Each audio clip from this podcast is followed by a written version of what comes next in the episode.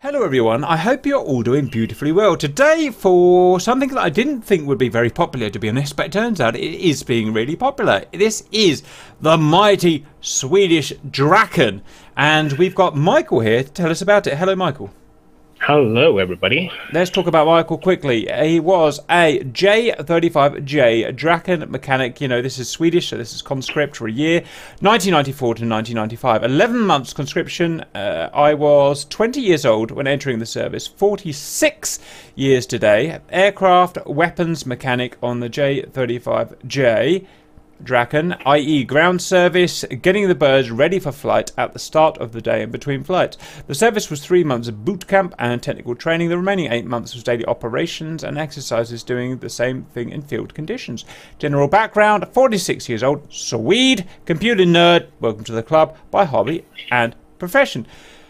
So, Michael, what we've got is we hand the questions over to you guys, the valued public. That's good and bad. Sometimes they come with weird questions. Sometimes they come with amazing questions. It's just luck of the draw at the end of the day. But we just ask your questions, which I've got here on my other screen, 35 of them, unfiltered. So we'll see how we go. Anything, Michael, you want to say before we start belting through the questions? No, just be prepared that I will digress a bit and talk about things around this and what relates to it. We love digression. So, we love nothing more. And I'll do it even worse than you. In fact, I'll start off, shall I? So Draken is an interesting one for me. I like old kind of Cold War planes, as you know. It's just, for me, that's the pinnacle of aviation. And this aircraft was introduced to me by my older brother. It's 11 years older than me, and that's where my, you know, he's what introduced me to aeroplanes, took me to the air shows when I was, you know, single figures of age. And one of his favourite were, well, what have become my favourite, so the Lightning, the Starfighter, and the Draken, the mighty Draken. I never knew much about the Draken, mainly because I'd never seen it.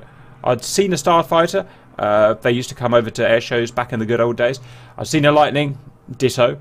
But I've never, ever seen a Draken in the skin before, and so it never really meant anything. And now I've been reintroduced. I'm 39 now, so God, so 25 plus years later, I've been reintroduced to Drakens. They're gone now, essentially, from service, you know, a long time ago. But we're learning about them again. And, I mean, just from first looks, I mean, look at that. That's a single, that's just a weapon, right? That's designed to take off quickly as possible, you know, within engineering at the time. Yeah. And shoot stuff down. It's just absolutely how a plane should be. So yeah, I absolutely love the clean lines on it. I mean, you don't, especially when it's freshly painted. Okay, the one we're looking at now is, yeah, it's kind of scuffed, and that's how they would look for a while. But when they just came out of the paint shop, they were so clean lined. I mean, for the first day, if a plane came out of the paint shop, we would take off our shoes before getting up on it, because it was just so gorgeous.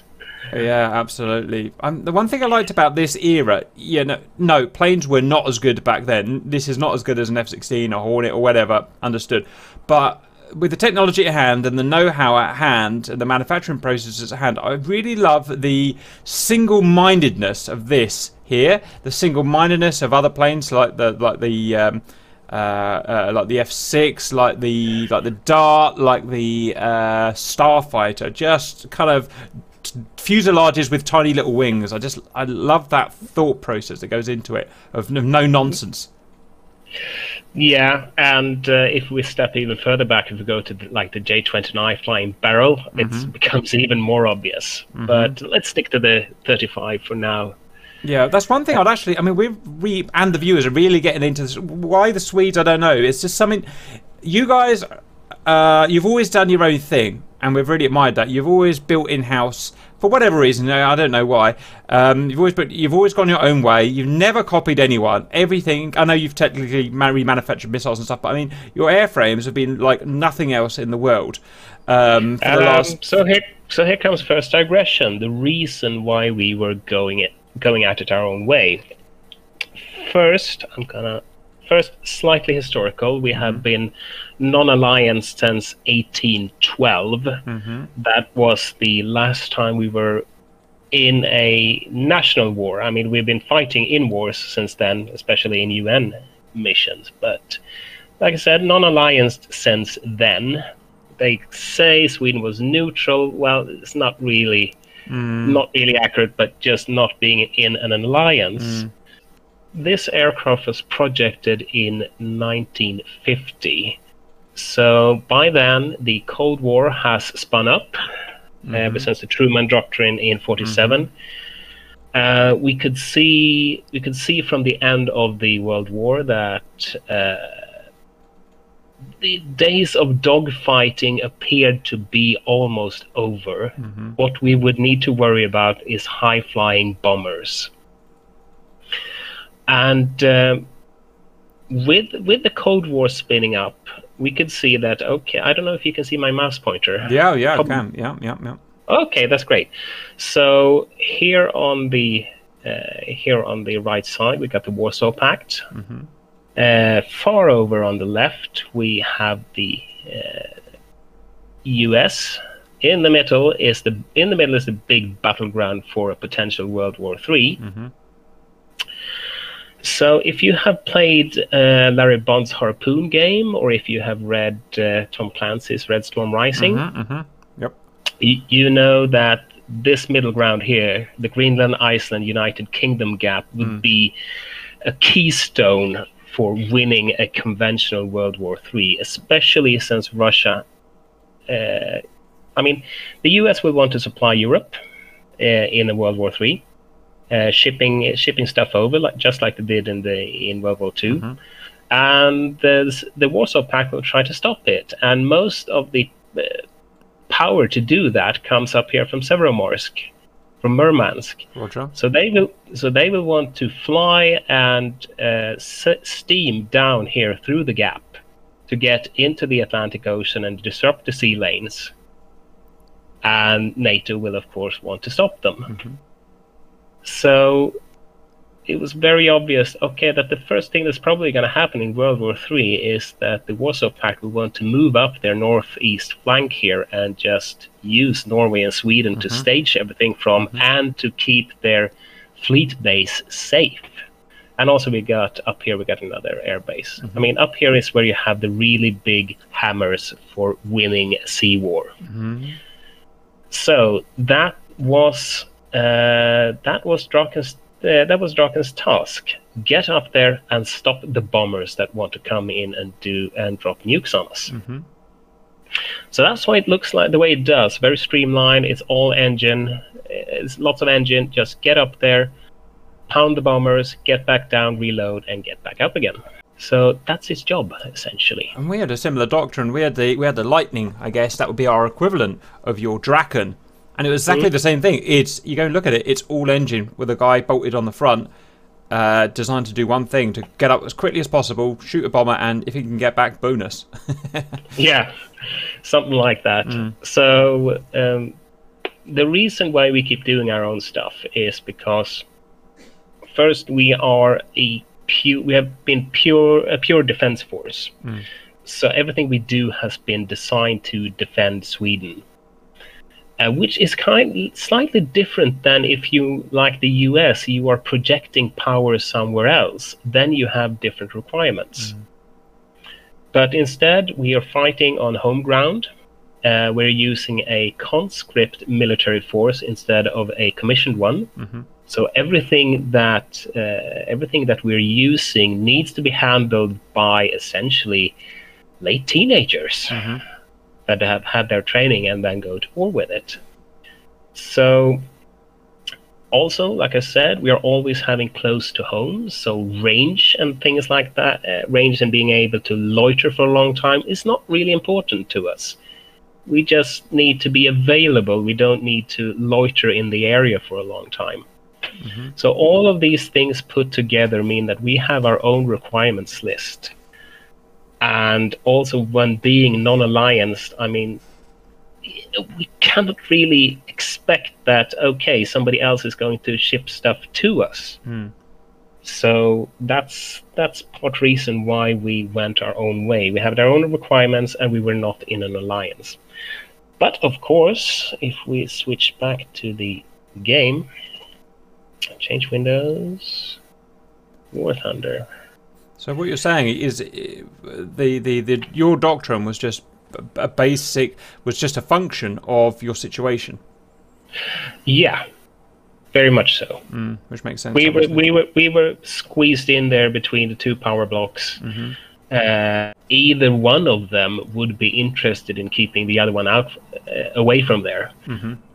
The standing joke when I was doing my military service was to call Sweden the stationary aircraft carrier, HMS Sweden. Because that's what we were. We were a staging base where people would be able to fly into the geo gap or down into the Atlantic and wreak havoc. Don't think anybody really expected that Sweden itself would be any kind of strategic importance. I mean, with resources and such. Then again, in the late Cold War, there was a book series called Operation Garbo, which is actually way before it happened, talks about the crumbling Soviet Union and how they might want to start a war against little Sweden as a show of power to get rebellious republics in line. So, and the book series was finished in 91, I think, and it ends just like it did in real life, with the Soviet Union falling apart. So that was interesting. But the most important was, okay, we are a staging base for others, or a buffer zone. So we just want to. People might come stomping for that reason. At the risk of, I'm listening to what you've said there, and at the risk of, again, going off on one before we even get started. So do you think, I mean, I see that doctrine all the way up to and including the Viggen, but when it comes to the Gripen, has it changed? It feels like it's changed to me, or do you disagree with that? Since the Gripen got into service, Gripen took off in 88, first flight. Cold War ended in 1991. And since then, yes, our doctrine has changed. We have gone from national defense to international participation, which has affected in that the C and D models of Gripen, the next generation. I shouldn't call it next generation, but we have the AB, first generation, came in the 1990s. C and D models are operating now, and E and F models are just being fielded. And yes, the C and D models were modified to be able to work better internationally, like introducing NATO standards in the cockpit, pilots starting to learn things like the bullseye system, which we didn't use since, I mean, we're flying at home, we know where everything is, but when you're flying internationally, you have to set a bullseye. So, you know, so everybody knows what you're talking about. So yes, doctrine has changed, and it has affected the Gripen. Like, also the Gripen C, they got air-to-air refueling, which we didn't have before, we never bothered with, but now if we're going to fly with everybody else, and everybody else is doing 5, 6, 7 hour missions, we'd better be able to sail aloft. Okay. Yep, all makes complete sense. Right. Shall we punch on with the questions? Yes. Okay, a bit of a generic question here, but how easy was the Draken to work on maintenance-wise? Okay, we need to... I'm taking a note there. We need to differ between turnarounds and maintenance. Yeah, sure. We did what's also called B, C, and D service, but they were like the 10-hour, 100-hour checkpoints. But they were pretty rare. We, as conscripts, we did daily stuff, getting the plane ready for the beginning of the day and refueling and getting it ready between flights. The heavy maintenance stuff, like pulling out the engines, that was done by the commissioned technical officers. We as conscripts were not doing that. We might be assisting, but we were not really doing it that way. So that day-to-day stuff was the Draken was, and all Swedish planes were made so that you can keep that going by with conscripts. But if you need to do any heavy lifting, you need to send it back to the hangar or to the shop for a while. That is handled by commissioned officers. But turnarounds, very easy. This relates to, let's see, Question 34. What was the minimum number of personnel that could service and keep a Draken mission ready? 4 daily flights on at home base. We were usually 1 conscript per plane and 1 technical officer per 2 planes. Wow. So 3. So 1 commissioned officer for 2 planes and just 1 conscript per plane. That's all we needed to keep the dailies running. That's very low, isn't it? This was made for it.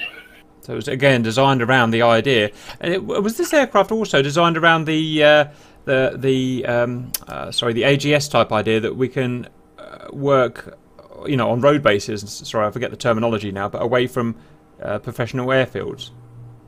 Yes, it was. I don't know if it was from the beginning, but it certainly was adapted for it.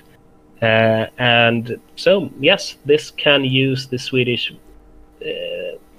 Digression again. There was 2 versions of this. First, the Base 60 system, and that was the road bases, the war bases, as we call them.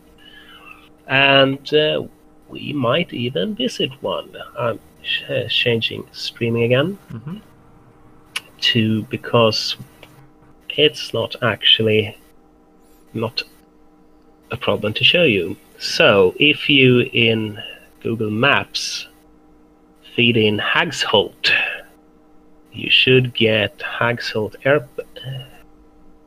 And here we go. So we've got a base here, yeah.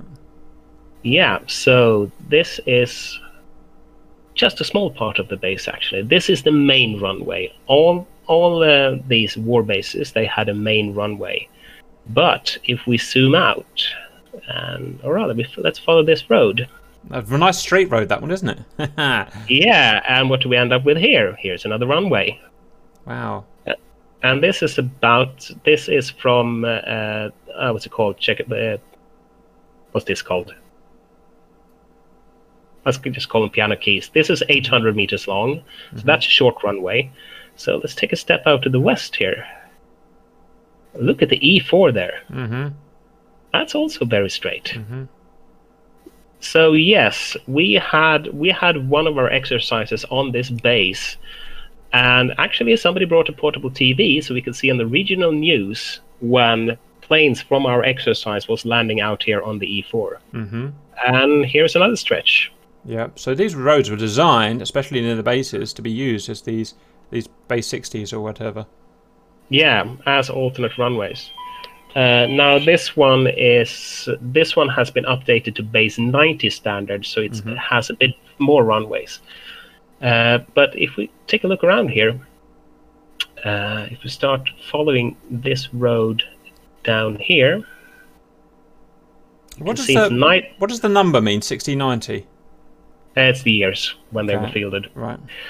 If you follow the road from the main runway, actually, that's an alternate runway right next to it. I didn't notice that before. So you can't bomb. You can't conventionally bomb this base. There's no point. That's the whole idea, to spread out, to disperse. Instead of being in a few... I mean, like I said, we saw the writing on the wall by the end of the war. It's going to be nukes. So let's not sit in one place and just get knocked out by one nuke. Yeah.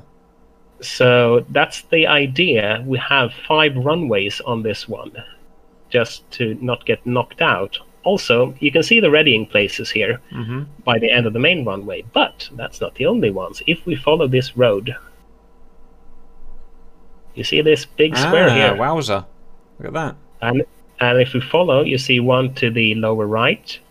And if you go down here, here's another one. Let's go in and take a look at them. So there is a readying space for an aircraft, and of course you could also mount poles around this one to put a masking net over it. So this is all to mask and just let's not get all knocked out by a bomb all at the same time. Yeah, that's fascinating to see how the whole infrastructure. I can't think of another place. I'm sure there are other places in the world like that, but off the top of my head, I can't think of anything. I find that really interesting. Finland does something similar. They even for their F-18s have Katubar built into some of their road run Let's see. No, not finding anybody. I mean, it's really an interesting time to be doing this into, because we've literally just 2 days ago had this, what we're talking about, added into DCS. We can now have road bases for any aircraft anywhere on the edge of road anywhere, and we can start making bases anywhere operating from roads and stuff. A lot of people haven't seen kind of how important this is yet, but I can see that, you know, there's huge implications for what we do for simulation. So yeah, interesting. Yeah, so the Draken was given a drag chute for this, and if you, I mean, if you're coming down clean, you can and really stomp the brakes and pull the chute early, you can stop it in about 600 meters. Yeah. These alternate runways are, like I said, they are 800 meters from end to end. So they should, and everything from that was built on that you should be able to use these. So the Viggen, of course, has its thrust reverser, and Gripen is so small that it essentially stops on a dime anyway. So yes, it was built for the doctrine of dispersing out in the...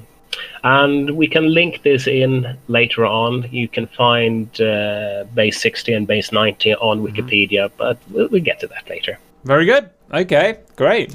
I like your, I love your presentation and your preparedness. I wish everyone was like this, I tell you. Make it so much easier. Very Swedish. Right, number two. Did you get any choice in the branch of armed forces you were conscripted into? If so, what contributed to making the decision to work on aircraft? The process of conscription was that first you get drafted. So you have a day off, like 2 days off, actually, when you go to some place and they measure and weigh you, see how strong you are, and what you take some simple aptitude tests. If you do well on the aptitude tests, you can get, you can do additional ones. Like I was doing one called the telegraph test, and I did fairly well. So the major that then finally interviewed me and decided me, said he wanted me for the Swedish what's it called? Signal intelligence. I had heard some friend at work at summer internship say that, oh well, aircraft readying is a really nice thing. Okay, that's all I knew, and I knew that my parents live only 10 kilometers from where I eventually ended up. So this is, here it is, F10 Ängelholm, former air base, now it's home to Koenigsegg, if you know those supercars. Yeah, were you the chap that was sending me the questions about Koenigsegg, or was that someone else? I was somebody else. Okay. Anyway, so I essentially nagged him down, and he eventually gave it to me. So, in hindsight, it would have been, actually been great to go for signals intelligence, because I would have been given a university course in a language, but I don't regret it. It was fun. It was fun to do the Air Force. Oh, job. So yeah, if they could, they would heed your wishes. Otherwise, they would just assign you. Oh, job. Okay, very good. Were there any aircraft you would really like to have worked on but didn't get a chance? I'm not sure if that means like fantasy world, anything, or, you know, kind of Swedish stuff. So you can take that question however you like. No, not really. I wanted that particular airbase, and it was close to my parents. And they had one squadron of Viggens and two of Draken there, so I just ended up on one of the Drakens. But I was just happy to be in the Air Force. Roger. Okay, number four. What were your first thoughts seeing the Draken in the real? I mean, you might have just grown up with them and you know, thought nothing of it. And it said it looked like a spaceship to me. And just before you answer, this is a really interesting thing. What I've noticed is that with me covering the Draken, this is the first time a lot of the, you know, next generation, the younger guys, teenagers, have ever even seen a Draken. And they're absolutely fascinated, but a lot of them think it's a brand new plane because it looks so space age, and it goes back to the idea of how space age, because planes are what they are now, how space age, the old 50s and 60s, the SR-71, that might as well be a UFO. Concorde might as well be a UFO. Draken, UFO. Yeah, well, this is space age. I mean, it was first flew in 55. Mm-hmm. So, I mean, it's just 2 more years until Sputnik. And, I mean, I've been looking into Dad's old yearly chronicles, years in flight, and everything was centered around space and missiles and jet engines and going fast and going high. That's it. That's exactly it. And this is why I love it so much. The vast majority of fighting done nowadays is done by 90-knot propeller-driven drones. It's so sexless. And I know war's all bad. Yes, I understand war's all bad. But still, you know, we're interested in it. It's all done by incredibly boring, dull vehicles. And look at this. It's literally Buck Rogers. It's amazing. Yeah. Yeah, but back then was also a time when speed, when muscle mattered. Mm-hmm. If you could fly higher than the other ones, you could mm-hmm. outrun them. If you could fly faster than them, you wouldn't have any trouble. You would dash into your target, mm-hmm. pound it, and get out. You didn't need to... it was the hope that you could just outrun everybody else and get in there, mm-hmm. do your thing, and get out. That was the thinking of the time. Now we know. Mm-hmm. Now we can send missiles and drones that can do muck ridiculous and still hit you. Yeah, it's a sad age, though. I mean, it's even DCS is going this way now, where we've got, you know, we've got standoff on standoff, and yeah. our campaigns that we do represent, interestingly, the functionality of our weapons, and our campaigns have become now boring. They used to be cool back in the day when we didn't have super long range Phoenixes and slams and stuff like that, but now we just toss missiles at each other from 100 miles away. Exactly yeah. the way that the real world's gone, and it doesn't matter anymore if your plane can dogfight or if it can go fast. It's completely irrelevant yeah. now. Sorry, yeah. But that's sort of where it gets a bit interesting, because Swedes have often been. I mean, we're not allies with many, but we have cooperated, especially with NATO, and we've been called in to play the Red Force often, because we have been doing our own thing, and because we are more or less bent on asymmetrical warfare. Mm-hmm. I mean, like I said,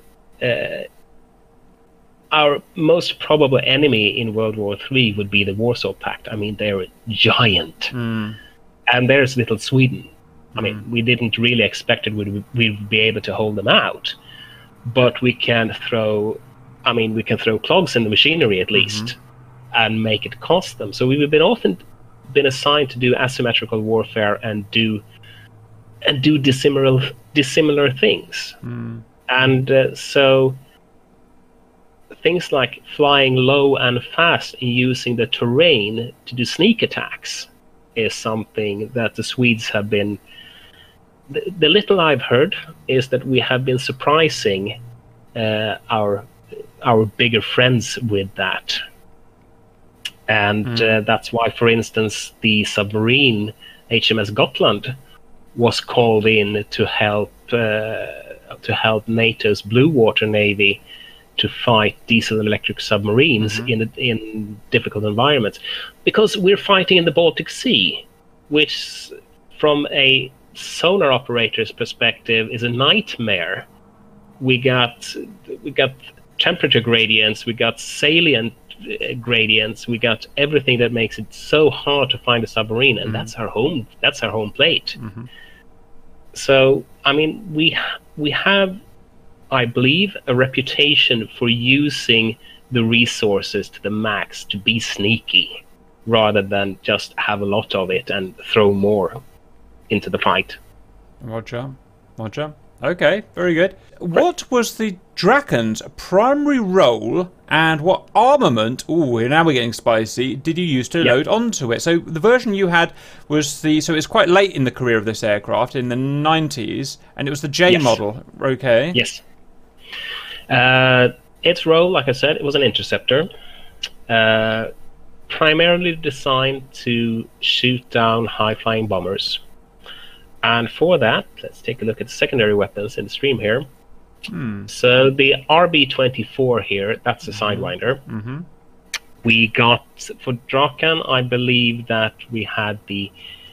we had the B... No. There we go. Yes, it's the AIM-9B. Mm-hmm. And we also had the, later we had the AIM-9J. So the RB-24J here is the AIM-9J. Mm-hmm. Well, you, so were you really using the AIM-9 Bravo model, which was pretty terrible, in the 90s, when the rest of NATO was using the Mike models? I don't know if they would have put them on the planes in an actual war, mm-hmm. but they were loaded on the planes for training purposes. So they would keep sitting on the plane just so that you could try to get a lock-on with them. Mm-hmm. But yeah, we had both the pointy-nosed ones, the J models, and the glass-nosed B models. We even had a couple of planes coming back with broken uh-huh. glass noses on them because they had flown into wow. hail clouds. That's interesting, because the AGS that we have in game, I think that is a 90s variant. So the same kind of time that you were working on these. And one thing that's fascinated me always, and I've people won't talk to me, so I've got no one to talk to, but you can only equip on some pylons the Bravo model of the Sidewinder, the old Ooh. One, the crap one, the one that was developed in the in the 60s, 50s. And I'm like, why is that? And I've come across it again now. You've got a J35J with the same thing. I'd love to know if someone out there knows why in the 90s it looks like in these aircraft you're probably equipping some Sidewinder Bs, which are, let's face it, 30 years out of date by this point and pretty terrible. It's interesting. I probably, like I said, it's an interceptor. It's made to get up there and shoot at big targets that are not maneuvering. Mm-hmm. You can see on the loadouts here. Up here are small. These are essentially fighter rockets. Mm. And here are the little bit beefier ones that, if you feel daring, you can throw them at the ground as well. Mm-hmm.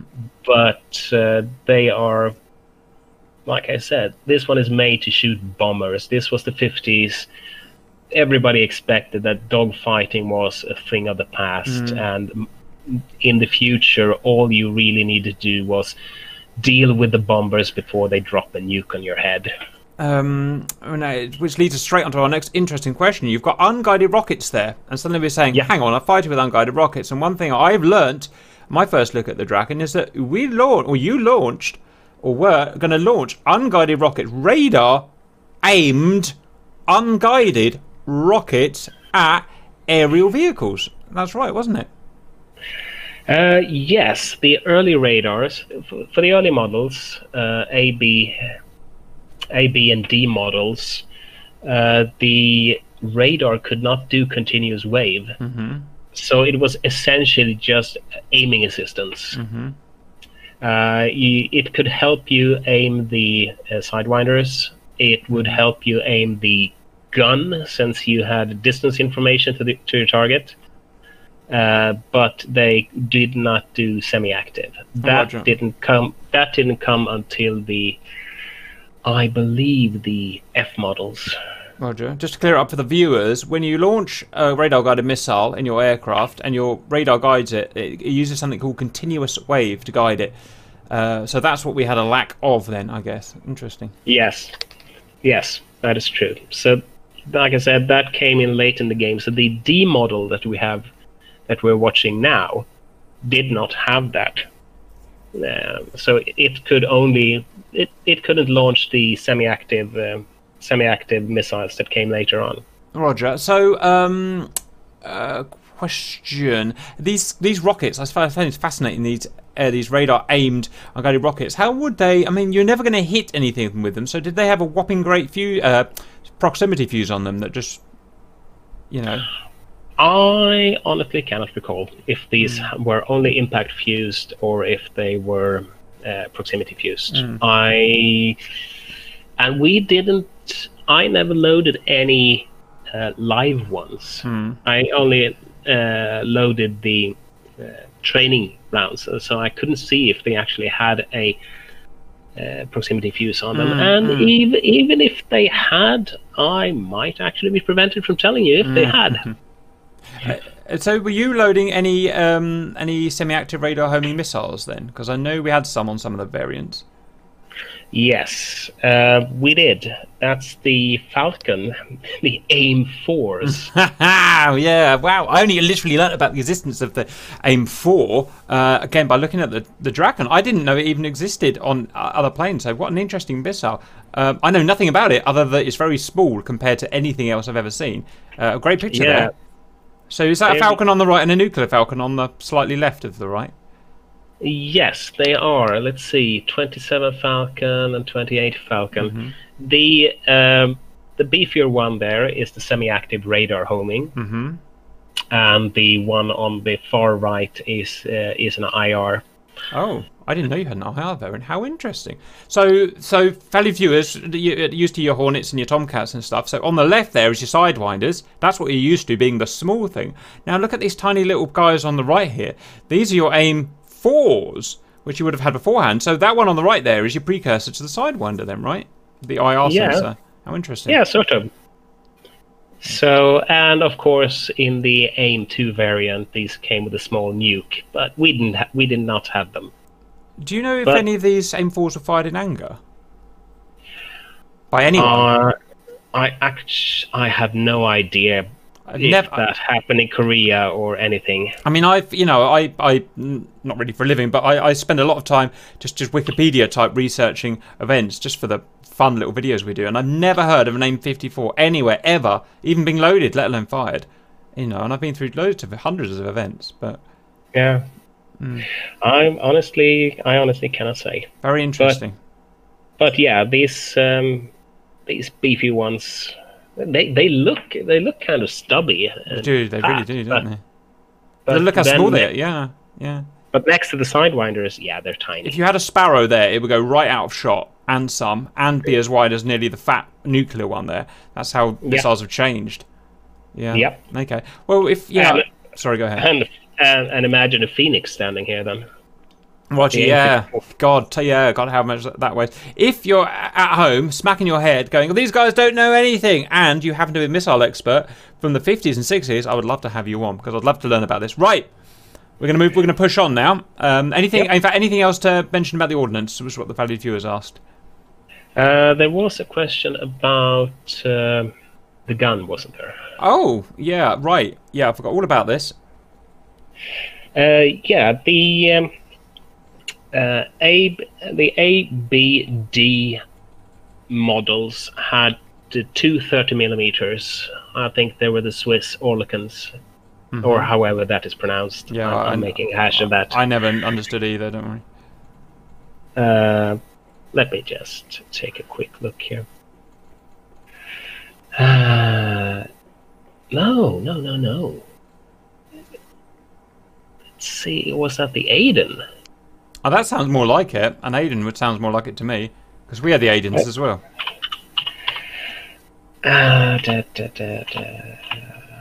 Who made the Aden? Did you make the Aden? No, we didn't. I mean, if we made it, it would have been a bow force. Roger. Yeah, there we go. It's the Aden. The Oerlikon was for the Viggen. I got it confused. Right, well, we all know about the Aden, because we've had it in several other aircraft. In fact, the Viggen has the Aden, doesn't it? It has two Aden pods. I think. Good lord. The fighter Viggen, that's the one that has the 30mm Oerlikon in a flush pod under the belly. Right. Yeah, that's that. And our one, the AGS, has two Aden ground attack pods. Low velocity, 30 mic. Yeah, interesting. Okay. Also, let's see. Once we got the updated avionics for the F model, we had to ditch the cannon on the right side. You can actually see the. I think I can see it in the wing, in the glove. I don't know what you call it on this, but there. Do you see it there? There looks like a gun. That's the gun port. Yes. Right. And this hatch right here, if you can see my mouse pointer, that's the ammo. Ah, how interesting. I'll tell you what, I don't know anything about War Thunder, and I'll probably, my viewers will probably never let me get into it, but that model is something else, isn't it? That's probably better than the DCS model. That's really top-notch. I'll have to get into DCS and take a look at it. I'm going to digress now, because I wanted to do this since you said you wanted to interview me and talk about the bugs on this model, the things that they got wrong. Yep. And it also relates to a question you had, how the control lines? Mm-hmm. Control system. Mm-hmm. Anyway, here is a bug. Why don't we have that in DCS? Well, no. Yeah, because this is one thing I really like about War Thunder. Wow, see, armor, amazing.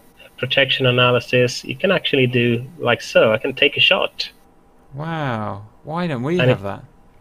And it shows me. That shows superior. So I can try it out and see if I do a bunch of. If I hit like that, yeah. Boom. Right through the engine. That would be a bad day. Yeah. But they actually have gotten the control system wrong here, because if I recall correctly, mm-hmm. sorry about that flip, mm-hmm. X-ray, here they show it as running along the belly. Mm-hmm. Yeah, got that. And out on the wing edge. But I actually believe, if I recall correctly, it goes down and then up and runs along the spine. How interesting. So the control cables run along the spine back here to the tail, and from there it distributes out to the various servos. The question was it mechanical? Yes, there's mechanical cables all the way back here, and then there is servo assistance for the elevons, and also back to how simple it is again. I mean, look at this. You just got the elevons out here. Mm-hmm. You got a rudder, and that's it. Are those elevons one piece, as in all the way down the span of the wing, or are they multiple? No, they are. There is a small break here, but I don't think they operate independently. Okay, can you put the X-ray on? Sorry, just. So no flaps, no slats, nothing of that. It's just combined ailerons and elevators, and then there's the rudder, and that's it. Here's the first question that jumps out at me. I mean, obviously, massive, great engine, designed around a big engine. Why is the engine so far forward and the jet pipe so long? I've seen this in some planes. I just don't. It seems like a waste of, well, I mean, you could have a big fuel tank there instead, couldn't you? I don't know. I think that this might be slightly misplaced. This is the Rolls-Royce Avon, by the way. Yeah. Great engine. But what I think they're simply not showing the afterburner, because this one had a honking long afterburner. Mm. But I suspect they might have been placing this a bit too far forward. Interesting. Okay. Also, I think that one reason you would want to put some more weight forward is that you get a very stable airframe. Mm-hmm. I mean, in the video you saw that the Drakens did the Cobra. Well, what was later called Cobras, but. Yeah. I mean, the techs, they were kind of scoffing at that and saying, "We've been doing that since the 60s." Yeah. Because a platform like this is inherently stable. I mean, look at the huge wing area you got back here, and then with the engine so far forward, you got the center of gravity about here. So you have an extremely stable platform. Mm-hmm. If you yank back the yoke, you can start building up a momentum, so you can get the plane to start pitching up before the aerodynamics grab it. But once you have it in that belly first direction, I mean, the wind is just going. The slipstream is just going to grab the deltas back here and push it back down again. Mm-hmm. I mean, this. It's not until you lose so much speed that you don't, that you get into the Draken's infamous super stalls, that you have any problems with it. Mm-hmm. But this platform, it's hard to abuse that into actually spinning out. So that's why it could do the Cobra. It's just it comes. It's a feature of deltas, quite simply. Okay, so that's good. Now, we've got obviously no fly-by-wire of any kind, maybe some augmentation in there. Are we aware of how that works? Yes, there was. They didn't call it an autopilot, they called it a steering automat, which sometimes would confuse newer pilots if... I mean, the steering automat was analog, And the generator would be on a constant RPM, and there was a gearbox between the engine and the generator. What do you call it? A variable gearbox, mm-hmm. that made sure that the generator always had the right RPM. Mm-hmm. But at a certain engine, at a certain turbine percentage, about 92, 93%, that was too close to what the generator was supposed to have, so the gearbox could become confused. Oh. And that would make the voltage on the main bus start to fluctuate up and down, and that confused the steering automat that would make the plane start going up and down a bit. Wow. So rookie pilots could sometimes write an error report in that and said, the steering automat went out of whack, and then people would just say, no, it's just a feature when you have it at that RPM. Interesting. No worries. Okay, very good. Also, I think I spot a bug here in the model. Mm-hmm. You see these cylinders here, they say fuel tank. Mm-hmm. They are not. Those are the hydraulic tanks. Ah, I was going to say, that's a funny looking fuel tank. Yeah, reason I know this is because this was one of the checkpoints every morning. Mm-hmm. Check the hydraulic fluids level in these tanks, and you access them, through the wheel well here on the main landing gear. Roger. Another bug on this one is that the ram air turbine is not deployed. Would that be deployed on the ground? Yes, because as soon as you didn't have enough hydraulic pressure, that one would be spring-loaded and fall out. Mm-hmm, mm-hmm. I think we can... Our Viggen one suddenly appeared in DCS, so when we're on the ground, taxiing around, our little thing pops out. Yeah, I can... Also, yeah, so that one should be out. Mm-hmm. Also, I think that when they made this model, they have probably done a walk around on a J model because of this little filler port right here. Mm-hmm. It's a round one. I'm going to switch to... Now you should have a picture of a smiling tech. Mm-hmm. And so... That filler port there didn't exist on the early models. That came in very, very late. And if you look at the big barrel that he's leaning on, you can see what he's loading. Isopropyl nitrate. Mm-hmm. That was the starter, sort of the starter fluid. There's a little turbine sitting right before the main engine. Like an APU? Runs... Or... What? Like an APU? Not really. It was only used to start the engine, but that ran on this monopropellant. And normally the filler port for that, you can see where the filler port is now. But on that only existed on some of the planes we worked on. On the others, the port would be turned 180 degrees inwards instead, and we would have to sit under the plane, stick our head and arm up through the ram air turbine hatch here, and then try to press that bayonet lug sideways, twist it just right, and get it to catch. Otherwise, we would be showered with isopropyl nitrate and off to the infirmary to get rinsed, because that stuff was nasty.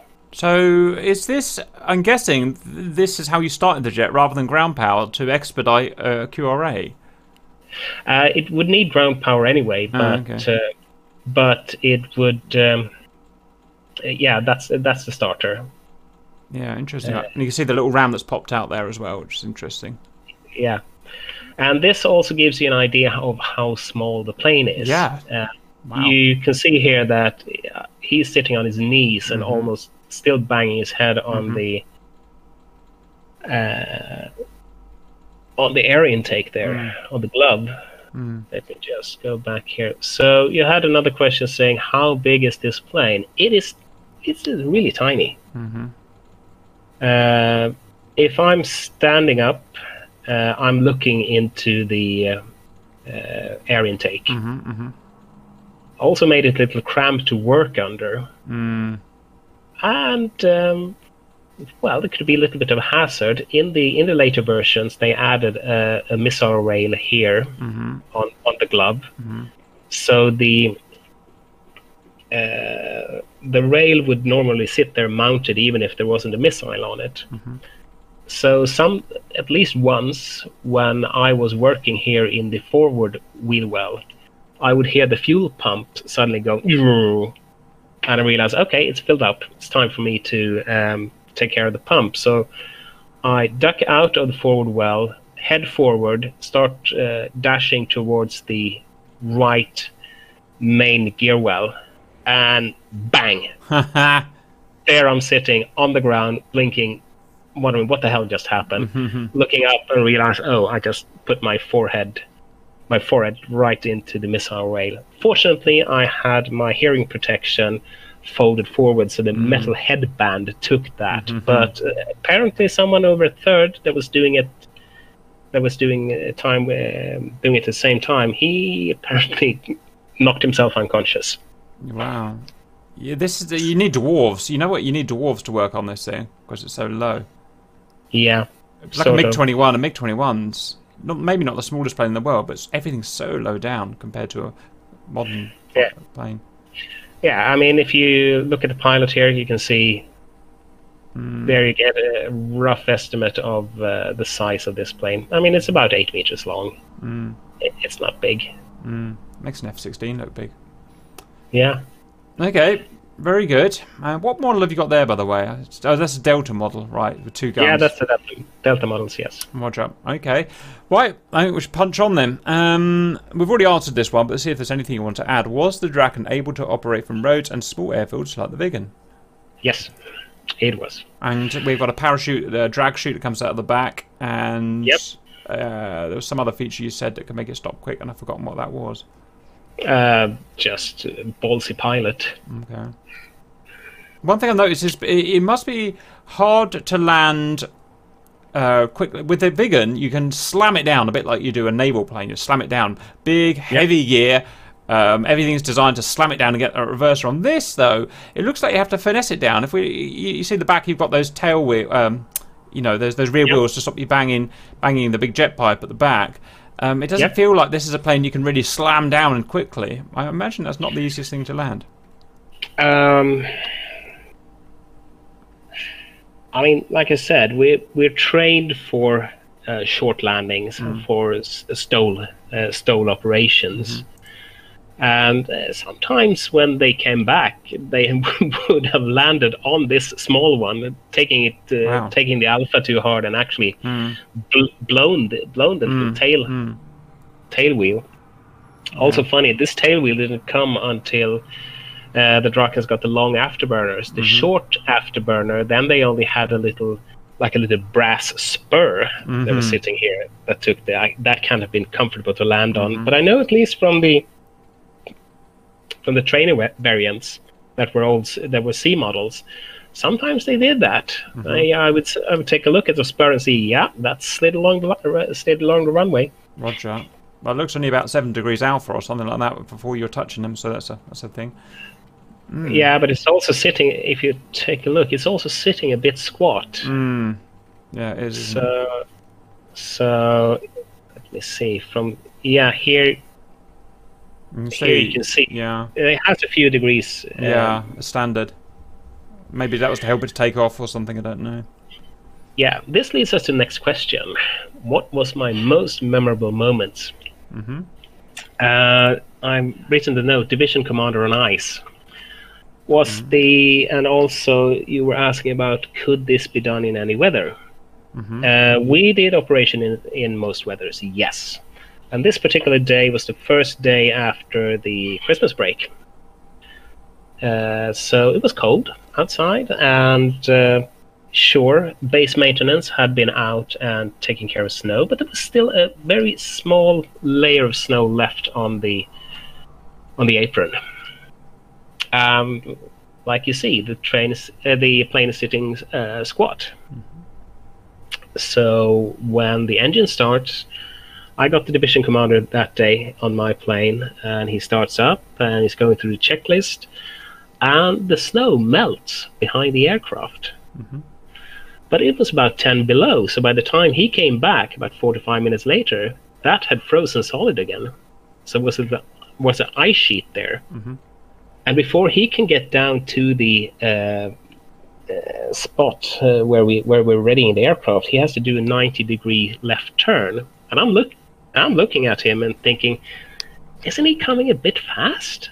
Like it's being a little bit aggressive. Sure, right by the end of the turn, he apparently puts on the brakes, and I see the wheels lock up.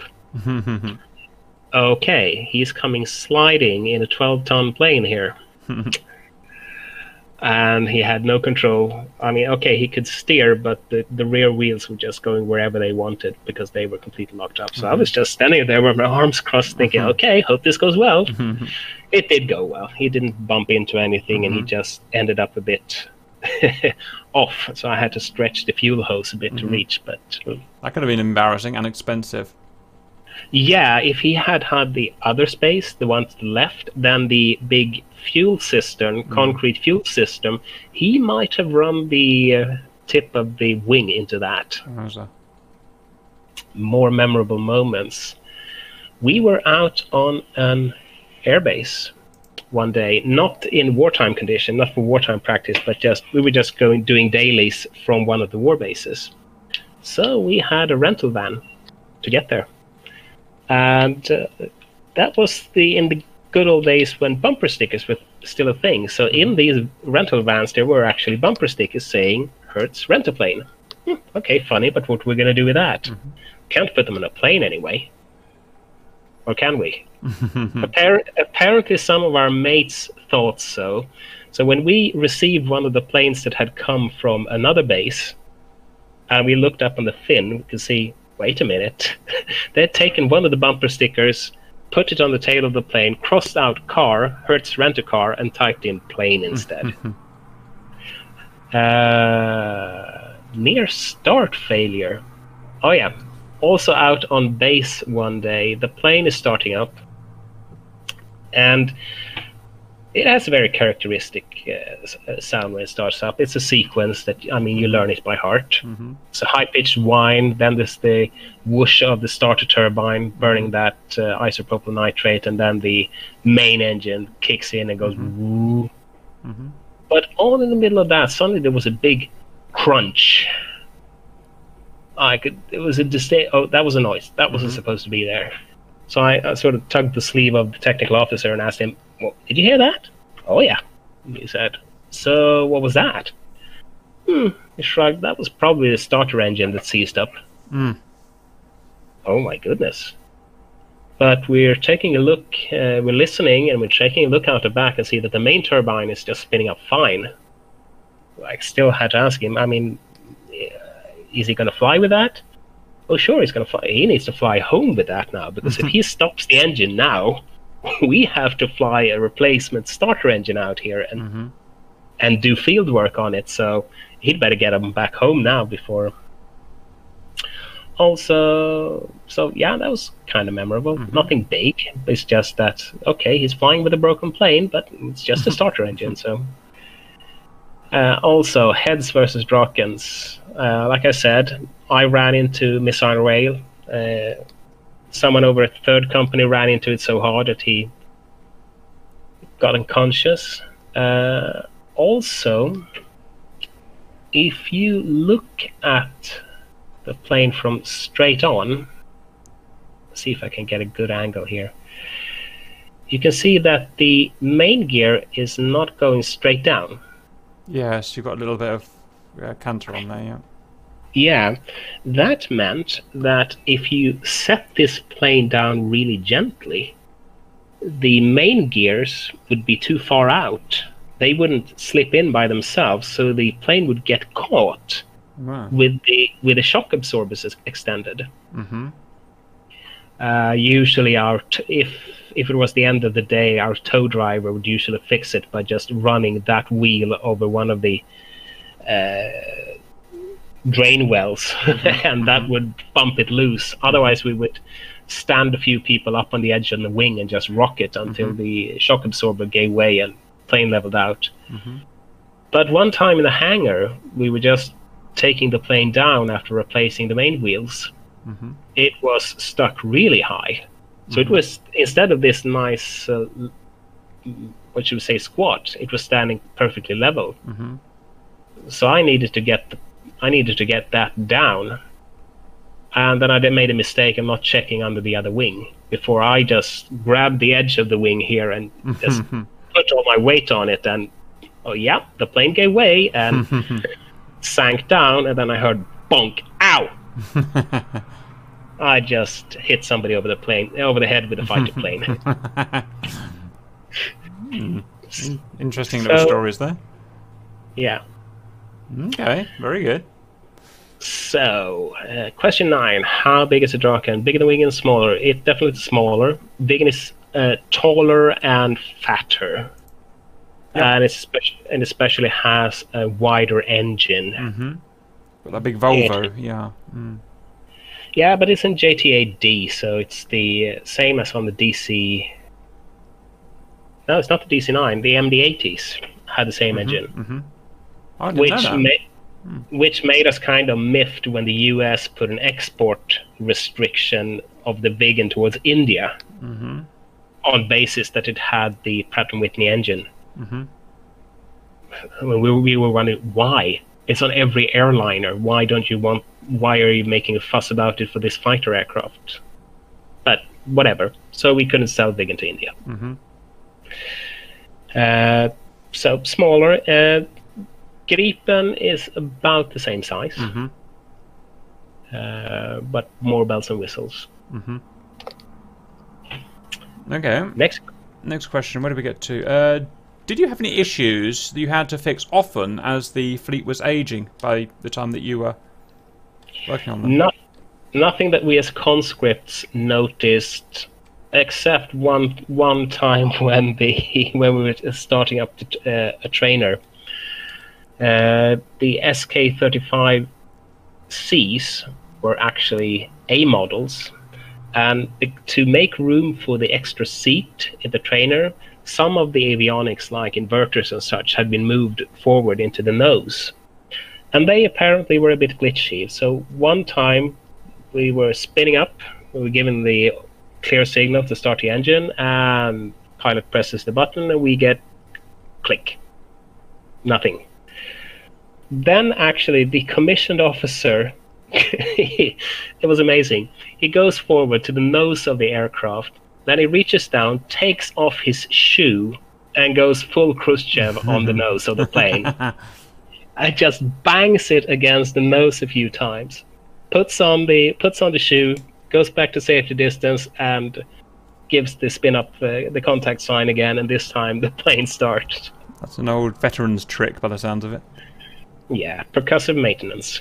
Percussive maintenance. Very non-Swedish. Yeah, so... But that was about it. Apart from that, there was nothing we noticed. Okay. Next, were there any specific versions of the Draken or was it produced in a single config? Lots of versions. Anything you want to say about the different versions? There were several versions, actually. Or there are several configs. AB models were the original, and they were just gun and Sidewinder ships. C model was the trainer, so they took the nose off of an A model and stuck on the inline tandem seat. The E model was a photo reconnaissance. But then we also exported this one to Denmark, Finland, and Austria, and they had slight variants. I mean, we can go into it. It's on the Wikipedia page. But the Danes made it into strike aircraft. Just taking a look at. Ooh, they could carry heavy bombs, bullpups. Good bombs. Yeah, they received a jammer, a new HUD, and rangefinder and marked target seeker. Finland doesn't look like they did very much with it.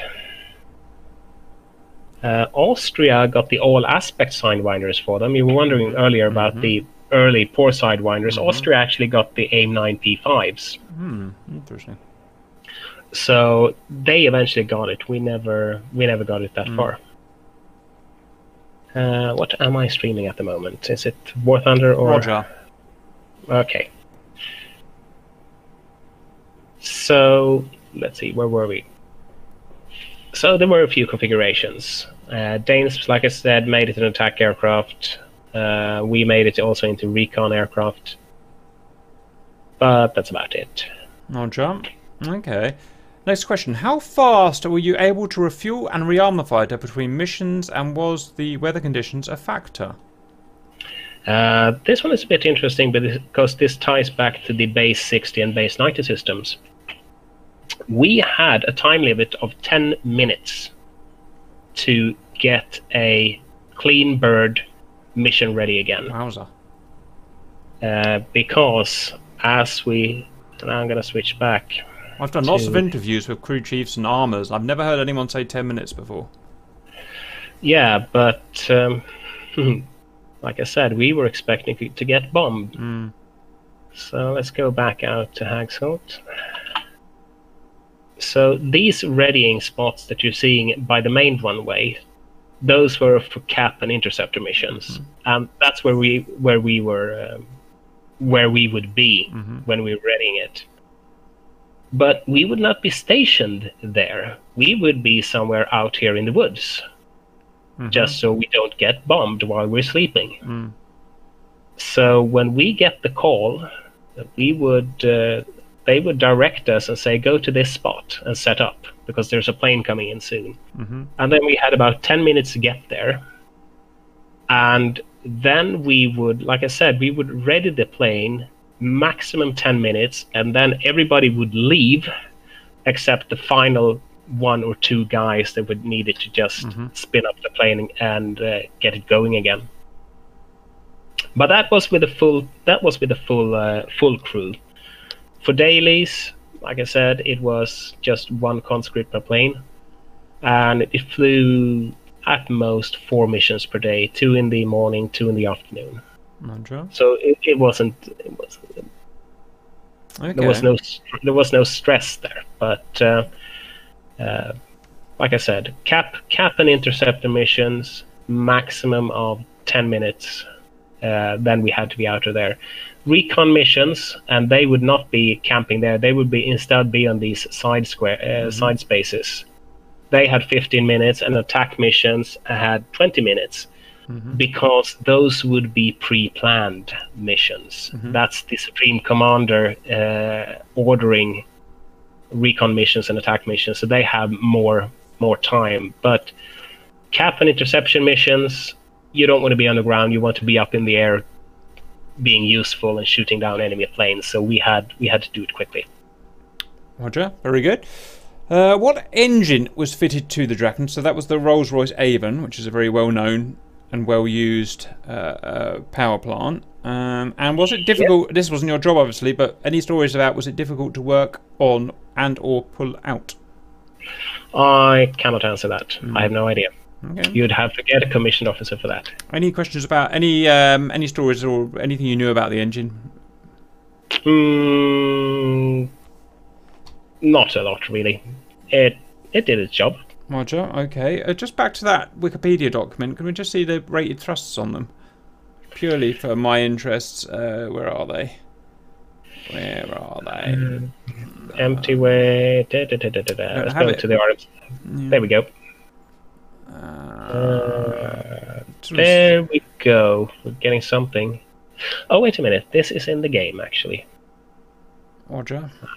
I'm going back to the game. I think it said crew. No, it didn't. Oh well. But it was. I think it was about 8 kilonewtons. 80 kilonewtons. Okay. Right. Were you able to hear the jet returning after a mission? Was it noisy? What do you think the Avons were noisy? I haven't heard one for a long time. Well, if you're standing under one during an air show, I mean, you will want to put mufflers, ear muffs on your kids. But it wasn't particularly noisy, no. Viggen was noisier, and I think Gripen is screechier. Mm-hmm. Yep, agreed. It's the old radial, what do you call it, axial compressors, mm-hmm. actually sound quite pleasant. Mm-hmm. And if you go a little bit earlier, like the Goblin and Ghost engines, I mean, they're whistling. Mm-hmm. That's kind of pleasant sound, but unless they were doing a landing lap, no, you didn't really. You didn't really notice. The funny thing about engine noise is it's not always the most power that, well, creates the most noise. I mean, you know that obviously, because it's going to stand next to an A380. It makes almost no noise, and it's more powerful than anything, times 100. But the design of the J79, the American J79, is the most noisy engine I've ever heard in a certain plane. The reason for it, I actually don't know. I think I may have this wrong. I think it was one of the first low bypass ratio turbofans, but it was very low bypass, very powerful and very low bypass, so not much kind of sound muffling in there compared to a maybe a Raptor engine or you know, a modern F-15 engine. And and in a particular configuration on the F-104, it had a particular intake that did something weird to the air. It was called the Starfighter Howl, I think it was called. Mm-hmm. And it was so noisy, just one titchy little Starfighter, not much bigger than this plane, not making a huge amount of power, not much more power than this plane really, but it was so noisy. But anyway, sorry, digressing into my own things now. Right, let's push on. Did you have a chance to sit in the cockpit, and how was it if you did? I noticed there's quite a bit of recline on the seat there. A couple of times, yes. We were doing ferry, just ground ferry, running one plane from one place to the other, and I would just need to sit in there to press the brakes if anything happened. Yeah. So did do that. I mean, it's cramped, like any fighter cockpit. But let's see. Switch here. There we go. This is what the cockpit looks like. Mm-hmm. At the same time, everything above your shoulders is transparent. So you got a great view. Mm-hmm, mm-hmm. So it's a lovely little cockpit that is. Wow, I like that. Just the essentials. Oh, you've even got a ladder for gauge or something. What is that? I can't read it. Hodge. Oh, God, I forgot my Hodges now. What? On the right of the radar scope. On the right of the radar. Oh, that. Those ladders on the left and right. Those are actually the GCI instruments. What? That's for. Yes, that's ground control intercept. Let's switch over to. They had a setup of that on the museum. Mm-hmm. So the middle panel here says Flygtrafikledare. Mm-hmm. Right. So this was the first plane that had data link, and this is what we're about to talk about, which is a fascinating piece of history. Yes, here we go. This would be the GCI station, mm-hmm. and they could send commands to planes, mm-hmm. tell them where to go, what direction. They could even give commands like, I mean, a digital command mm-hmm. to the pilot that would read "fast, hard left turn now." Mm-hmm. So those tapes. Here are part of that system. Mm-hmm. So ADST is avstånd, means distance. The one höjd is altitude. Let's see if I can find a better picture. So many. So next time you're in your Hornet, guys, and you're looking at your Link 16, this is technically, you know, in a way, where it came from. Again, especially so Viggens could do data sharing. Mm-hmm. Here we go. Wow, VI and M. I cannot say what it is. Probably closing speed or something mm-hmm. like that. Mm-hmm. But yeah, and then the little panel. I don't know if you can see my mouse pointer now. Mm-hmm. This here is part of that GCI setup. So mm-hmm. you type in you can read commands there, and you can type in who you are mm-hmm. and things like that. Mm-hmm. But these tapes, they did not. Oh, this is a gorgeous picture. Wow. You gotta love night cockpits. A simulator. I'm interesting. Yeah, you can fly. If you go to this museum, you can fly a simulator. I don't. Oh, was it DD? I cannot find it now. I had such a nice picture of a. There we go. Here's the A model, and you can see that. And you can see that the tapes are missing from around the radar because that didn't come until later, until the. B models. So it's verbal until we got those things added. How interesting! Also, the radar scope looks really weird there, doesn't it? That's because it's got a light screen around it. Right. Yeah. You know the Spock's old where he puts his head forward.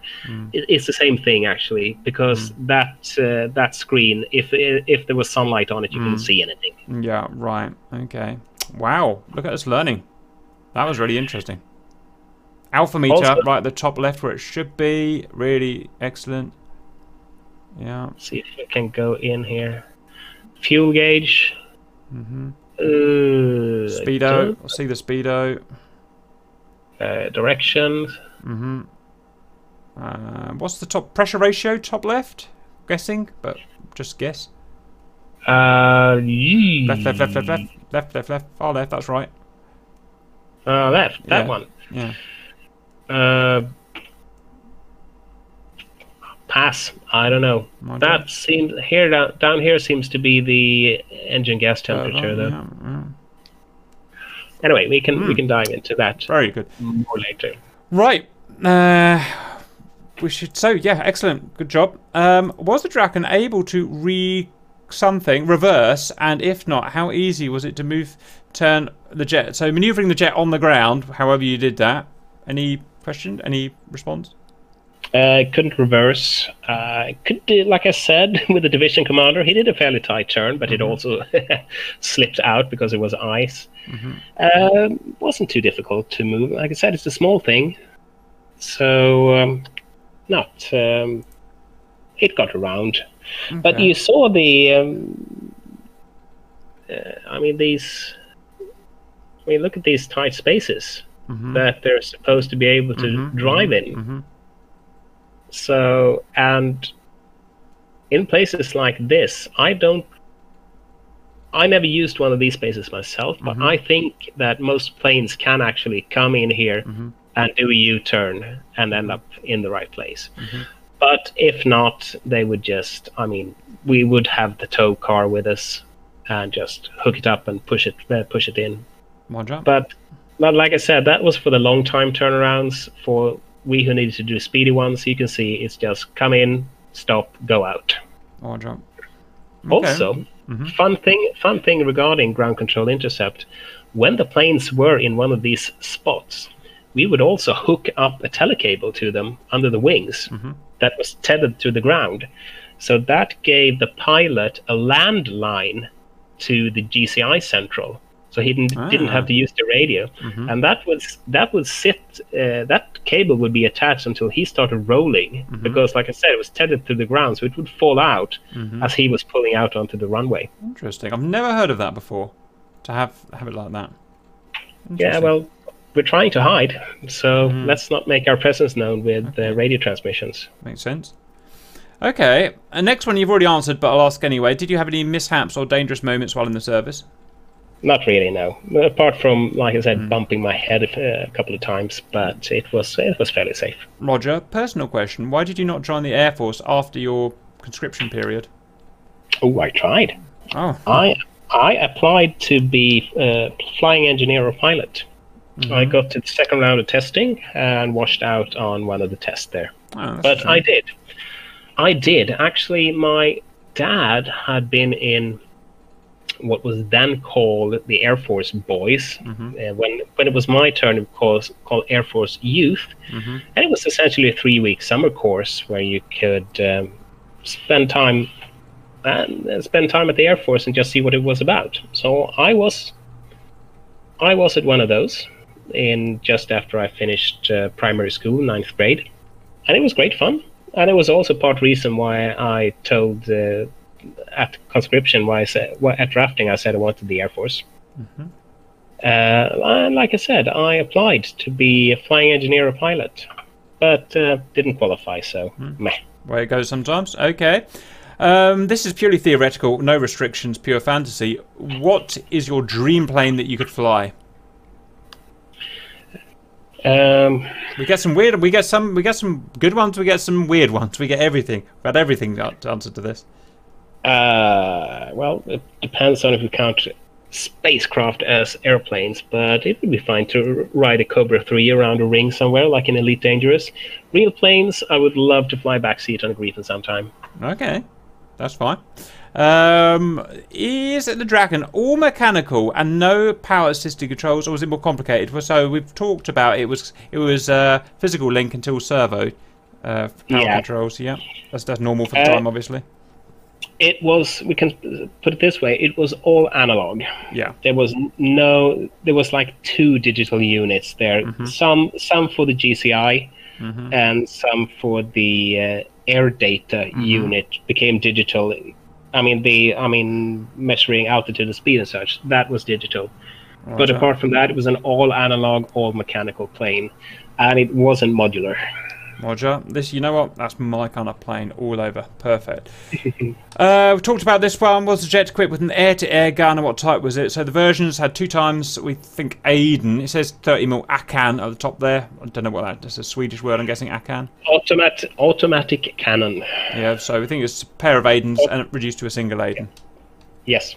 Roger. Did you do any night missions or night operations? Turnarounds, mm-hmm, a few times we did that. Mm-hmm. It's an all weather fighter, and yeah, we that was part of the training. Didn't do it often, but it happened. Roger. Okay. How long was a typical mission, if you know, and how many missions can a single jet execute in a day? Was there a limit? I suppose that depends on, are you flying according to peacetime maintenance restrictions, or are you flying in a war? Well, assume worst case scenario war. How many times could a guy get up and down? There's just so many variables there, it's impossible to say. Yeah, but normally when they went away and did an exercise, they would be away for about an hour, up to an hour and a half. Roger. But I mean, it depends on if you put in a reheat. I mean, you got a whirlpool in the fuel tank. But I don't know if there is a limit. If you start to push it and don't care about your 10-hour intervals or such, it could probably go quite a bit.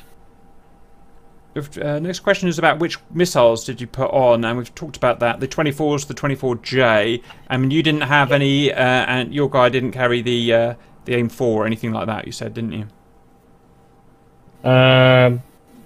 We rarely had to chuck them on. But I mean, in day-to-day operations, the missiles would just be mounted, mm-hmm, so they could be used for training, and they would be non-live. They mm-hmm would be not blind missiles, but not live engines, mm-hmm, in it, so they could just use it. They would lock on and say, "Okay, I got to kill." Yeah. Reset, start over. Okay, makes sense. Was there a weak point in the jet's design? Something you were told to examine more often prior to a mission? It's an interesting question. Not really. No, there was a set list of checkpoints we had to do. Mm-hmm. So like compressed air, oxygen, check the brakes. Hydraulic fluid was just once per day. Mm-hmm. There was one funny detail though that we always wanted to look at, mm-hmm, and that was in the main gear well. I think it was on the right side, right here on the back wall. Mm-hmm. There was a G meter, and that G meter would be a TATL G meter that would say what was the max load, mm-hmm, during the mission. Mm-hmm. Because if that exceeded 7G, the plane would have to go into an extra checkup. Oh, wowza. For fractures and stuff, for, cracks. Yeah. Hmm. So, day-to-day operation, it topped out at 7. I know the Gripen can do 9 without having to go in for any extra checkups. Would a pilot get reprimanded for going over 7? I have no idea. Probably not. I suppose somebody would ask him, okay, why did that happen? Mm-hmm. And if it turns out he was showboating or anything, then I suppose he would get a slap on the fingers. But, I mean, mistakes happen. Roger. Did being a conscript impact your work ethic or effort? To what degree did you have to earn your way to being a Draken mechanic, or were you just assigned? We've kind of talked about that, but the first part's an interesting bit. Yes. Sweden's philosophy about using conscript has always been that you're not doing it for a job, you're doing it because it's a duty, and you are defending your homeland, so to speak. So I think I cannot say that this has been an outright goal, but I think that or rather it's I think it may be the other way around, actually. Or impact your work ethic or effort. I mean, everybody that has been done conscription comes out of it with a different perspective. Mm-hmm. They know more about what is the military about. Why do they exist? Why are they doing that? Mm-hmm. So I think it gives them a different outlook on why do we have soldiers, why do we have airmen, and so forth. So that would, yeah. Okay, very good. It definitely changes that outlook. If it's okay for you, I'd like to skip over 27. It talks about the Gripen. We have talked about it already, and I don't think we've got time to kind of diverge into the Gripen today.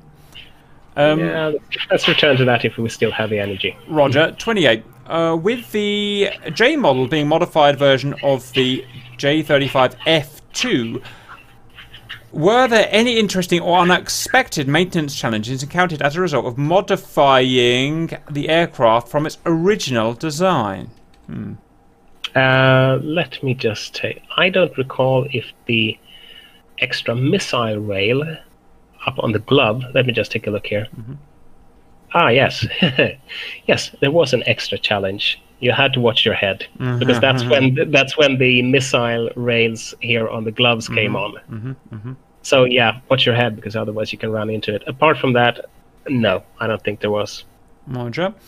Were the 3 months of training enough to feel comfortable to work on the jet? Yes, because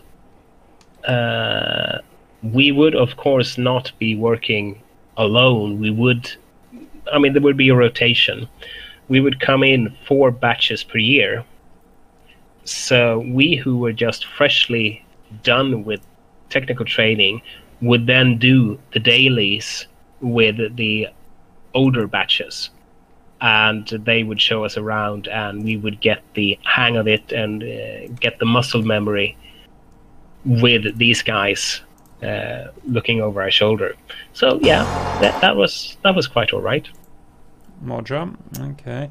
Next, we've answered the next one. It's about why the doctrine of why you make your own fighters and stuff. So we've been over that. Is the maintenance on the jets difficult in the winter, and is it still possible to operate from roads in the winter?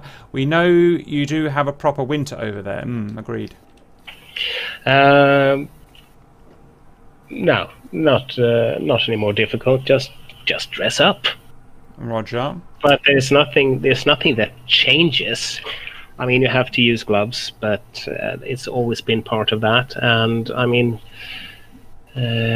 we have air bases all the way up above the Arctic Circle. Yeah.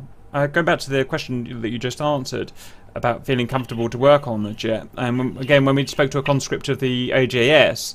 His response was that the planes are just designed to be worked on by conscripts who are there for 12 months. So they're exactly that. They're designed to be worked on guys with 3 months of training. So the whole system's put together with that in mind. Whereas maybe an F-16, for instance, wouldn't. But yes, exactly. Yeah. Question 32 is just a repeat. Was the Draken noisy? So we'll come back. We'll go over that one. 33. Were you allowed to do repairs or remove more sensitive equipment like the ejection seats, electronic equipment, external probes and or sensors? No, that was for the commissioned officers. We would not be doing anything like that. Roger. We would be safing the ejection seats when the pilot came back, and also removing the safeties for them. That was part of the startup procedure when we were handing over the plane. But we would not be doing advanced things like that. Possibly assisting when the technical officers were doing it, but we would not be. That would not be our main tasks. Roger. The next question is just a repeat as well. So what we usually do at this point is turn it over to the viewers and see if we've got any viewer questions, please. Anyone in chat? How many do we have flying in Sweden now? Non-operational, obviously, but how many flying in Sweden? Any idea? There is one. There is Johan 56. That was one of mine. I have serviced that aircraft. Oh. If you go to military air show in Sweden, you are likely to see that one in the air. There is one in the US. See, I'm going to check on the Wikipedia page. List of preserved Drakens. There are a number of them in museums. You have two in the UK, an A model and an F model. Where? I don't remember. Yeah, Dumfries and Galloway Aviation. Okay. And you have one at Airborne Systems in, I'm not going to try to pronounce that, in Wales. Roger. Yeah. And let's see, the US has, there's a Flywheel D model at McClellan in California. Two on display, National Test Pilot School at Mojave. Number of them in storage. Let's see, Mojave, Chino Airport, Williamsburg, and McClellan. So at least we've got a handful of them out there, and they should definitely be treasured, which is nice. But if you search for Johan 56, you will see pictures of that one, and she is still looking absolutely gorgeous. Lovely. Next question.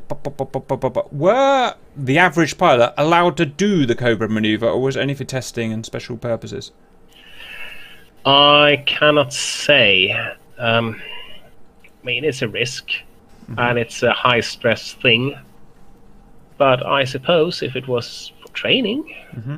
Makes sense, doesn't it? It's like pilots have to do spin recovery and stuff, and that's the dangerous thing. So, yeah, but that's the video you saw there, where you saw them doing the Cobras. That was with two trainers. Yeah, I didn't see any of them having the special spin recovery chute on, but there was at least one, maybe two trainers that had that special chute. It's bigger than the drag chute, and it has a ballistic ejection to get it far away enough from the turbulent slipstream so that it would actually recover the plane in case it went into a bad spin from which they couldn't recover.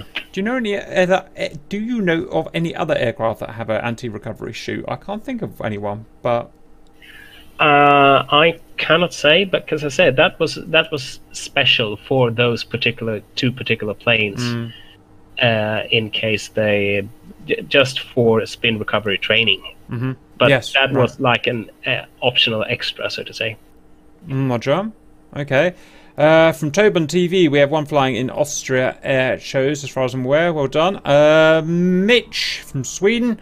Cap question from a old flyboy to another. Where was he? Flyboy, what base and what age? I was a F7 every year from age 12 to 17. Cheers. I don't know what any of that means, but does that mean anything to you? Flyboy. That's probably what it probably means. What I said before, the aircraft boys. I mean, like the youth recruitment program. Yeah. I was at F10 Ängelholm in 1989. So that's probably what he meant. And then I did my service there as well. Yeah, yeah. Mitch says thank you. Brilliant. Right, Michael, that was that was fantastic. Usually some of these are quite hard. I have to struggle to kind of inject I don't know what the word is, but it injects something into it to keep these going. But you, in a typical Swedish manner, were prepared. You had all your spreadsheets and everything up and ready, and it's really nice to see that. It just means I can sit back and actually enjoy it rather than worrying and doing stuff. We've got... Say again? Let me just see if I'm used up all my tabs. There's a nice Viggen one I haven't seen before. Yeah, let's see. Like I said, that's the night cockpit, and that's the modernized radar. Mm-hmm. The one we saw on the A looked different. Mm-hmm. Let's see. Yeah, that's Rolls-Royce Avon. That was the engine for it. Filler port for the isopropyl nitrate, model propellant. The flyable Viggen, the airbase, the missiles. We have the... we have a more modern Sidewinder on the Viggen, I think. Don't recall which version it was. Mm-hmm. Oh, yep. Let's see. Oh, there we go. RB74. It's the AIM-9L, but I would be surprised if they haven't updated that again for the Gripen. So this one, these green vehicles. That's our vehicles, the readying personnel. So like I said, we wouldn't be hanging out by the runway. We would be camped out in the forest several kilometers away. But these would be our vehicles. These, what is it, J20s, I think, J20 Jeeps with trailers. So on this particular trailer, it's the fuel pump connected to the fuel truck. Would also have compressed oxygen and such. Another one of these would have a trailer with the ordnance, missiles and gun ammo. So when we got the call, we would get into these, drive out to the spot, ready the plane, and then everybody would just dash away as quickly as possible, preferably in under 10 minutes. Awesome. And we did the strategic situation. Okay. That was it. Lovely. Well done. Thank you very much for that. I've got a meeting in 10 minutes, so I've got to get ready for that. So that's timed. Even the timing was absolutely perfect. I learnt a lot there, and I enjoyed talking to you. So I insist that you stick around in general, generally, and keep in touch with us, and even come fly with us would be nice. I actually recognise your tag, so it looks like you have been flying with us. No, I haven't. I haven't been flying yet. We'll get you up in the air. Any final thoughts before we knock off? No, just thank you for letting me babble on for an hour and a half. We love babbling. That's what we're here for. Right, I've got to go, but thank you very much. Hope you enjoyed that at home, and I'll see everyone later.